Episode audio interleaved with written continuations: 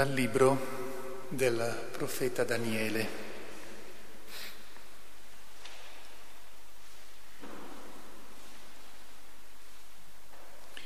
In quel tempo sorgerà Michele, il gran principe, che vigila sui figli del tuo popolo. Sarà un tempo di angoscia, come non c'era mai stato dal sorgere delle nazioni fino a quel tempo.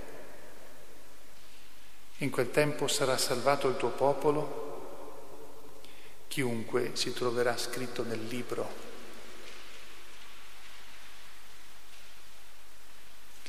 Sedetevi. Molti di quelli che dormono nella regione della polvere si risveglieranno gli uni alla vita eterna e gli altri alla vergogna e per l'infamia eterna.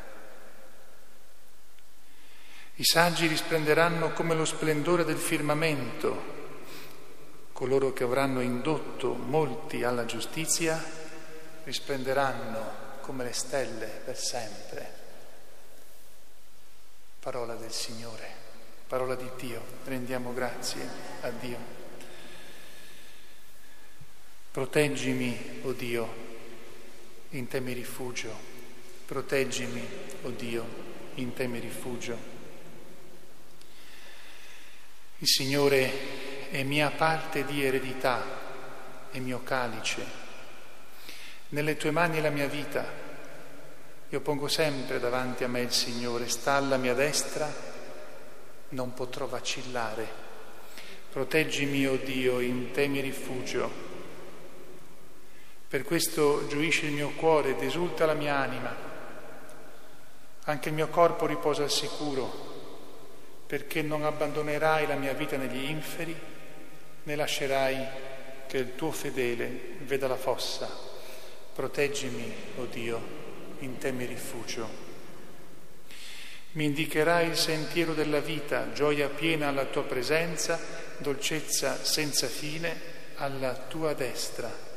Proteggimi, o oh Dio, in te mi rifugio. Dalla lettera agli ebrei.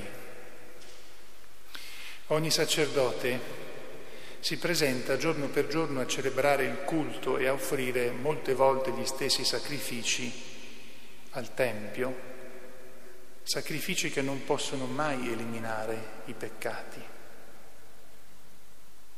Cristo invece, avendo offerto un solo sacrificio per i peccati, si è assiso per sempre alla destra di Dio, aspettando ormai che i suoi nemici vengano posti a sgabello dei suoi piedi. Infatti con un'unica offerta egli ha reso perfetti per sempre quelli che vengono santificati. Ora, dove c'è il perdono di queste cose, non c'è più offerta per il peccato. Parola di Dio. Rendiamo grazie a Dio.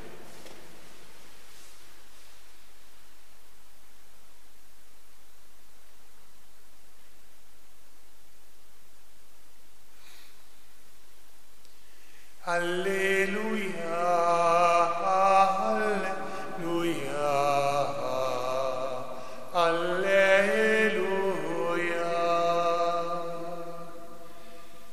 Vegliate in ogni momento pregando perché abbiate la forza di comparire davanti al Figlio dell'uomo. Alleluia, alleluia, alleluia.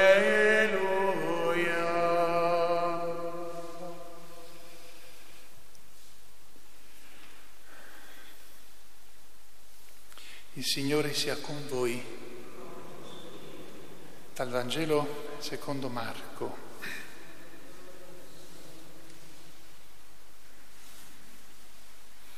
In quel tempo Gesù disse ai suoi discepoli,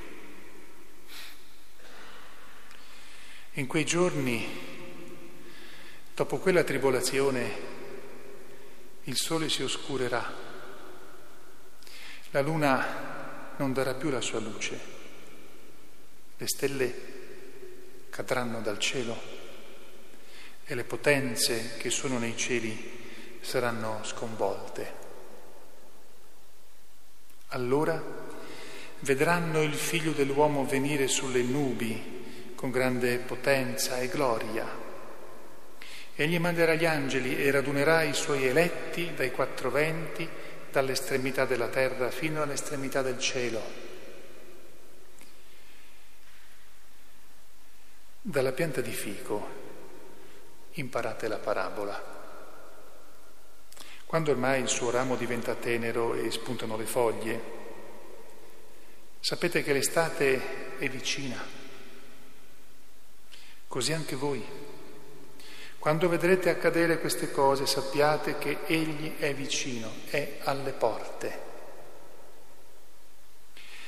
In verità, io vi dico, non passerà questa generazione prima che tutto questo avvenga. Il cielo e la terra passeranno, ma le mie parole non passeranno. Quanto però a quel giorno o a quell'ora, nessuno lo sa, né gli angeli nel cielo, né il figlio, eccetto il Padre. Parola del Signore, lode a te, o Cristo. Alleluia, alleluia.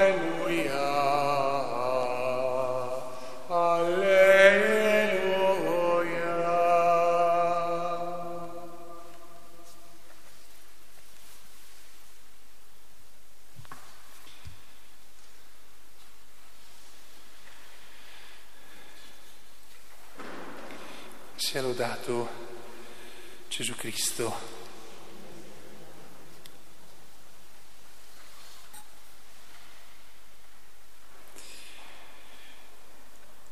Oggi è una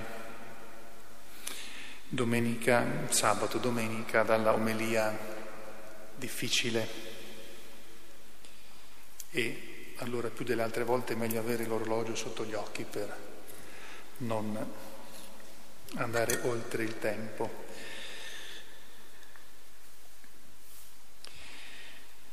Sul Vangelo, la prima nota, la prima cosa che dico è una, è una specie di lamentazione. Questa parte del Vangelo di Marco è una, è una parte di quello che Marco riporta un po' più a lungo, cioè del discorso che Gesù fa sulla fine dei tempi. Lo troviamo anche in Matteo e in Luca in modo molto più esteso. E nel secondo libro ho scritto tutto su questo, allora dovete leggere il secondo libro, così l'omelia diventa più facile. Nel senso che qui Gesù eh, usa delle immagini ben precise nella cultura del suo tempo, ma soprattutto, qui lo si nota poco, eh, Gesù prende spunto, purtroppo, dalla distruzione che subirà Gerusalemme di lì a, a pochi anni, 30 anni circa, 40 ma non di più, e da, quelle, eh, da, quello che accadrà in quella distruzione lui prende esempio per eh, descrivere in qualche modo la fine dei tempi, la fine del mondo.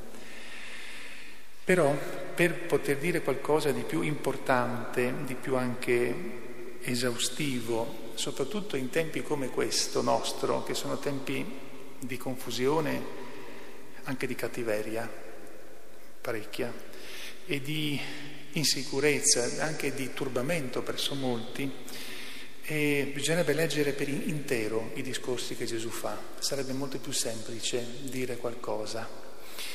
Allora io faccio un po' di slalom e dico che eh, quando Gesù dice che questa generazione non passerà prima che tutto questo avvenga, intendiamo proprio che coloro che vedranno questi segni, ecco, quelli saranno quelli che vedranno tornare il figlio dell'uomo. Poi c'è l'altra frase molto forte e importante che ha fatto scrivere per, per secoli. E quanto però a quel giorno o a quell'ora nessuno lo sa, negli angeli, e questo ci va anche bene eventualmente, ma neanche il figlio, cioè lui, Gesù, se non il Padre solo. Questa è una, una espressione che ha fatto molto molto discutere e sul libro trovate sempre la risposta, la soluzione a questo enigma. Ma di fatto Gesù dice qui chiaramente che lui, che è il figlio del Padre, e che tutto quello che sa come uomo lo sa da suo padre, e, ehm, lui eh, ci deve dire le cose che il padre vuole che noi sappiamo. E il padre, è, eh, non perché è cattivo, non perché eh, gli piace tenere in sospeso le persone, ha, eh, sta, ha deciso che non dobbiamo sapere il giorno esatto e l'ora esatta del ritorno di Gesù, però vuole che sappiamo i segni che preparano la venuta, soprattutto vuole che, siamo, che sappiamo come prepararci alla venuta e tutto il Vangelo di eh, Gesù ci indica il modo in cui dobbiamo prepararci. E sulla seconda lettura vedete che oggi faccio più una sorta di spiegazione di qualche espressione, invece la, seconda lettura, se la riprendiamo alla fine della parte che abbiamo letto, eh, si, si, sottolinea quello che dicevamo la volta scorsa, che Gesù una volta per tutti, quindi per tutti i tempi, ieri, oggi, domani, ha offerto l'unico sacrificio, se stesso, una volta per tutti. E dicevo domenica scorsa, sabato scorso, che il suo sacrificio consiste in questo, offre se stesso al Padre e a noi, lo offre contemporaneamente.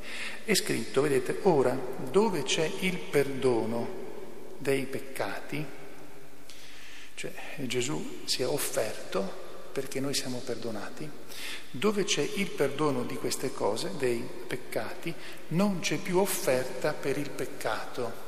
Cosa intende? Non c'è più l'offerta, non ha più eh, valore l'offerta che si faceva al Tempio di Gerusalemme. Non vuol dire che, visto che lui ci ha tolto i peccati, noi possiamo fare tutto quello che vogliamo e non dobbiamo più offrire niente a, a Dio. Non è questo il senso, ma che eh, lo scrittore della lettera sta parlando del Tempio di Gerusalemme, dei sacrifici al Tempio che vengono fatti ogni giorno per gli innumerevoli peccati e dice e scrive, dato che ormai Gesù si è offerto una volta per tutte per i nostri peccati, allora i sacrifici al Tempio non servono più. Non è un modo per disprezzarli, è per dire che hanno finito il loro tempo. Dunque quando le, leggiamo non c'è più offerta per il peccato non vuol dire che ormai tutto va bene e possiamo fare tutto, ma semplicemente perché c'è l'offerta continua di Gesù, l'unica offerta che può salvare, l'offerta che noi ad ogni messa, ad ogni sacramento eh, ripresentiamo a Dio Padre. Dunque, oltre a ridirci di nuovo che per parlare di quello che accadrà negli ultimi tempi dovremmo leggere un po' tutti i testi che ci sono e stare un, bel po' di tempo a parlare e a spiegare, ci ricordiamo di una cosa che tutti noi conosciamo molto bene per esperienza diretta. Come applichiamo alla nostra vita gli insegnamenti che Gesù dà su come trovarsi pronti alla fine dei tempi, pensando alla nostra morte, perché per noi quella è la fine dei, eh, dei, tempi dal punto di vista della vita mia. Poi ci sarà anche la fine dei tempi eh, di tutto, ma per me la mia vita è l'incontro con il Signore quando chiudo gli occhi per l'ultima volta. E allora per trovarmi pronto in quel momento lì, ecco che ho bisogno di mettere in pratica gli insegnamenti così concreti, anche così profondi eh, del Santo Vangelo. E oltre a mettere in pratica gli insegnamenti, a chiedere a Dio e a Maria Santissima, che ce lo infonda in modo forte, a chiedere a Dio il gusto, il desiderio di conoscerlo. Perché se ho desiderio di conoscerlo per come Lui è, e questo desiderio cresce sempre di più, andrò incontro al Signore senza paura. Non vuol dire che non soffrirò, ma certamente che non avrò paura. E questo dice già è un buon termometro per sapere il grado di santità che abbiamo conquistato nella nostra vita. Sia lodato Gesù Cristo.